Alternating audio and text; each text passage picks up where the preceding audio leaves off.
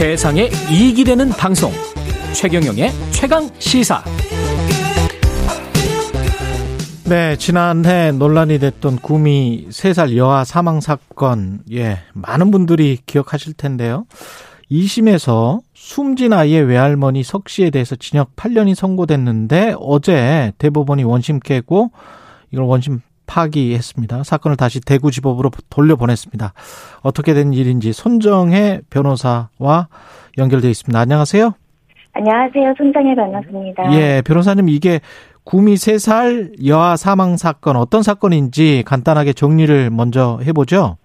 네, 2020년 8월이었죠. 경북 구미의 다세대 주택에서 3살 아이가 살수 그리고 기아로 숨진 채 발견이 됐습니다. 예. 발견 당시는 그 당시 이제 할머니가 죽음을 발견한 상태였는데 음. 수사 과정에서 굉장히 좀 새로운 사실로서 할머니가 아니라 친자 관계가 성립한다는 유전자 검사 결과가 나오면서 많은 주목을 받았던 사건인데요. 그렇죠.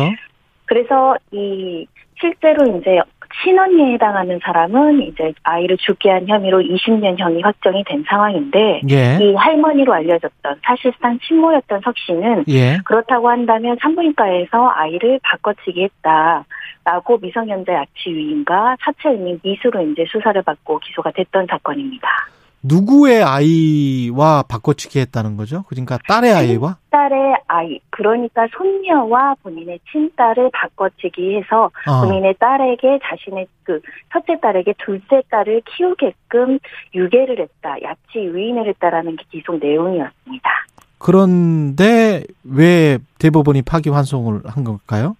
대법원에서는 이제 증거가 부족하다라고 본 건데요. 아, 유전자 감정 결과는 친딸이라는 것, 그러니까 피고인의 친자로 볼 수 있다는 건 입증이 되지만 입증이 이 됐다. 피고인이 예. 세살 여아를 바꿔치기 했다라는 것을 어, 명확하게 충분히 증명하지 못했다라고 본 겁니다. 예. 그래서 피고인의 목적과 의도, 그리고 행위 당시의 정황, 그리고 행위 태양과 종류나 수단과 방법, 그 당시 피해자 상태 등에 대해서는 조금 더 심리해서 추가적인 증거를 제시할 필요가 있다라고 본 겁니다. 그러면 그러니까 세 살 아이가 숨졌으니까 세 살 아이 3년 전이겠네요. 그때 당시 2020년 3년 전이면 한 2017년에 아이를 낳았다고 치면 아이를 그때 병원에서 이 사실은 친, 친모고 그러나 할머니로 알려졌던 이 사람이 자기의 딸의 아이와 아, 자기의 아이를 바꿔치기 했다라는 아무런 증거가 없다. 이게 지금 대법원의 판단이라는 거죠. 일단 대법원에서는 이 사건의 특수성은 직접적인 증거가 없기 때문에 예를 들면 직접적인 증거라는 것은 목격자 진술이라든가 CCTV 등이거든요. 그렇죠. 예. 근데 그런 부분이 없고 정황만으로 이제 입증을 하다 보니까 검사의 음. 증명이 좀 부족하다 이렇게 본 것인데 예. 정황은 다수 있었습니다. 정황은 뭐가 있나요? 일단 산부인과에서 이 아이의 발목에 채워진 식별지 누구누구 아이라는 예. 이름 이런 것들이 이제 빠져 있었던 정황도 있었고 빠져 있었다. 예. 예, 범죄 동기와 관련해서는 본인이 이제 불륜 사실이 발각될 것이 두려워서 이렇게 예. 바꿔치기를 했다. 음. 이런 범죄 동기도 있었고 음. 또 온라인으로 이제 임신 기간에만 여성 용품을 구매한 적이 없다. 이 피고인은 출산한 사실도 부인을 했었거든요. 아. 그런데 임신 사실을 알고 출산 관련 동영상을 시청을 하던가 이런 여러 가지 이제 출산을 했다는 정황도 많이 나와 있었고 아. 출산 한 달 전에는 직장을 그만뒀다는 사실도 이제 수사기관에 심- 거짓 진술을 하던가 음. 또 아이의 혈액형도 사실은 다른 부분이 있었기 때문에 범죄의 동기도 있었고 예. 아이를 바꿔치기 한 정황들이 있기 때문에 기소를 했던 것이 검찰 입장이었습니다. 정황으로 봐서는 바꿔치기를 한 것 같은데 그러면 바꿔치기를 했다면 그그 아이 있잖아요. 바꿔치기 한 아이. 예? 그 대상이 된 아이는 지금 어디 있어요? 피고인 입장에서는 손녀가 되는 상황인데 이 그렇죠. 딸의 정- 아이죠. 예. 네, 프로파일러 뭐 경찰들이 1년 4개월 동안 무수한 수사를 했음에도 불구하고 행방을 찾지 못했고 아니조차 확인하지 못한 사건이기 때문에 좀 더 아쉬움이 있는 것인데요. 아. 그러다 보니까 바꿔치기는 했다라고 하는데 시간, 장소, 방법이 구체적으로 특정되지 않은 이 사건에서 조금 더 보완되는 증거가 필요하다라고 본 겁니다. 그러면 이 외, 외할머니, 원래 외할머니인 줄 알았던 피고인 이 사람은 무죄, 무죄 파기 환송인 거예요? 만약에 항소심 판단에서 새로운 어떤 보완 증거라든가 직접적인 증거, 재판부가 의문을 품고 있다라고 이야기했던 것이 제대로 해소되지 않으면 네. 최종적으로는 피고인의 이익으로 봐서 무죄 판단도 나올 수 있는 상황이고요. 아. 그러면 처벌받지 않을 가능성도 배제하기 어렵다 이런 말씀을 드릴 수 있는데 예. 어, 그 당시 수사 과정에서 부족한 부분이 있었는지를 찾아야 되겠지만 만약에 그렇지 않다고 한다면 이 사건은 미제 사건으로 구체적인 실체가 밝혀지지 않은 채 종결될 가능성도 있습니다. 아 미스테리하네요. 그 추가적으로 어떤 수사 아이를 일단 찾아야 되겠네요.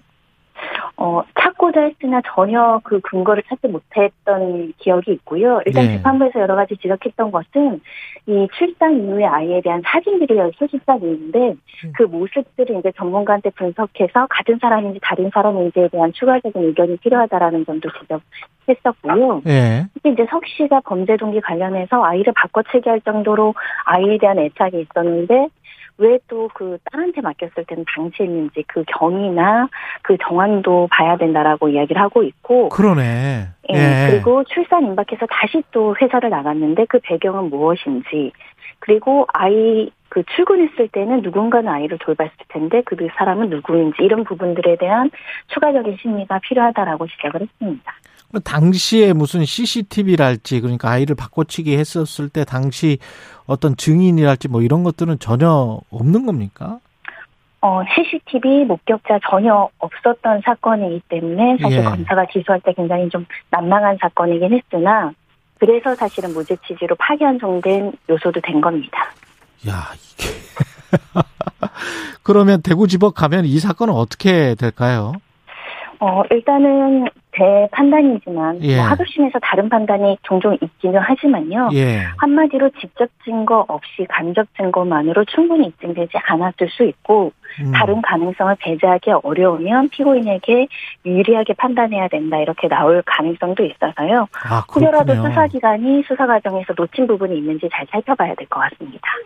그러면 이게 무슨 정황만 가지고는 도저히 이 사람을 유죄로 할 수는 없는 거네요. 이게 형법이라는 것이. 예, 이 예. 사건은 그 일자도 특정되지 않았고 어떤 음. 방식으로 아이를 바꿔치기 했는지도 구체적으로 피고인이 입을 열지 한 확인하기 어려운 한계가 있는 사건이기 때문에 아. 어 그럼에도 불구하고 충분한 정황 증거가 있느냐 없느냐가 하급심에서 다시 판단될 것 같습니다. 대법원에서 파기 환송을 하긴 했지만 그럼에도 불구하고 1, 2심에서는 유죄 판단을 했을 때는 나름의 저 정황이나 증거가 분명히 있었을 것 같은데.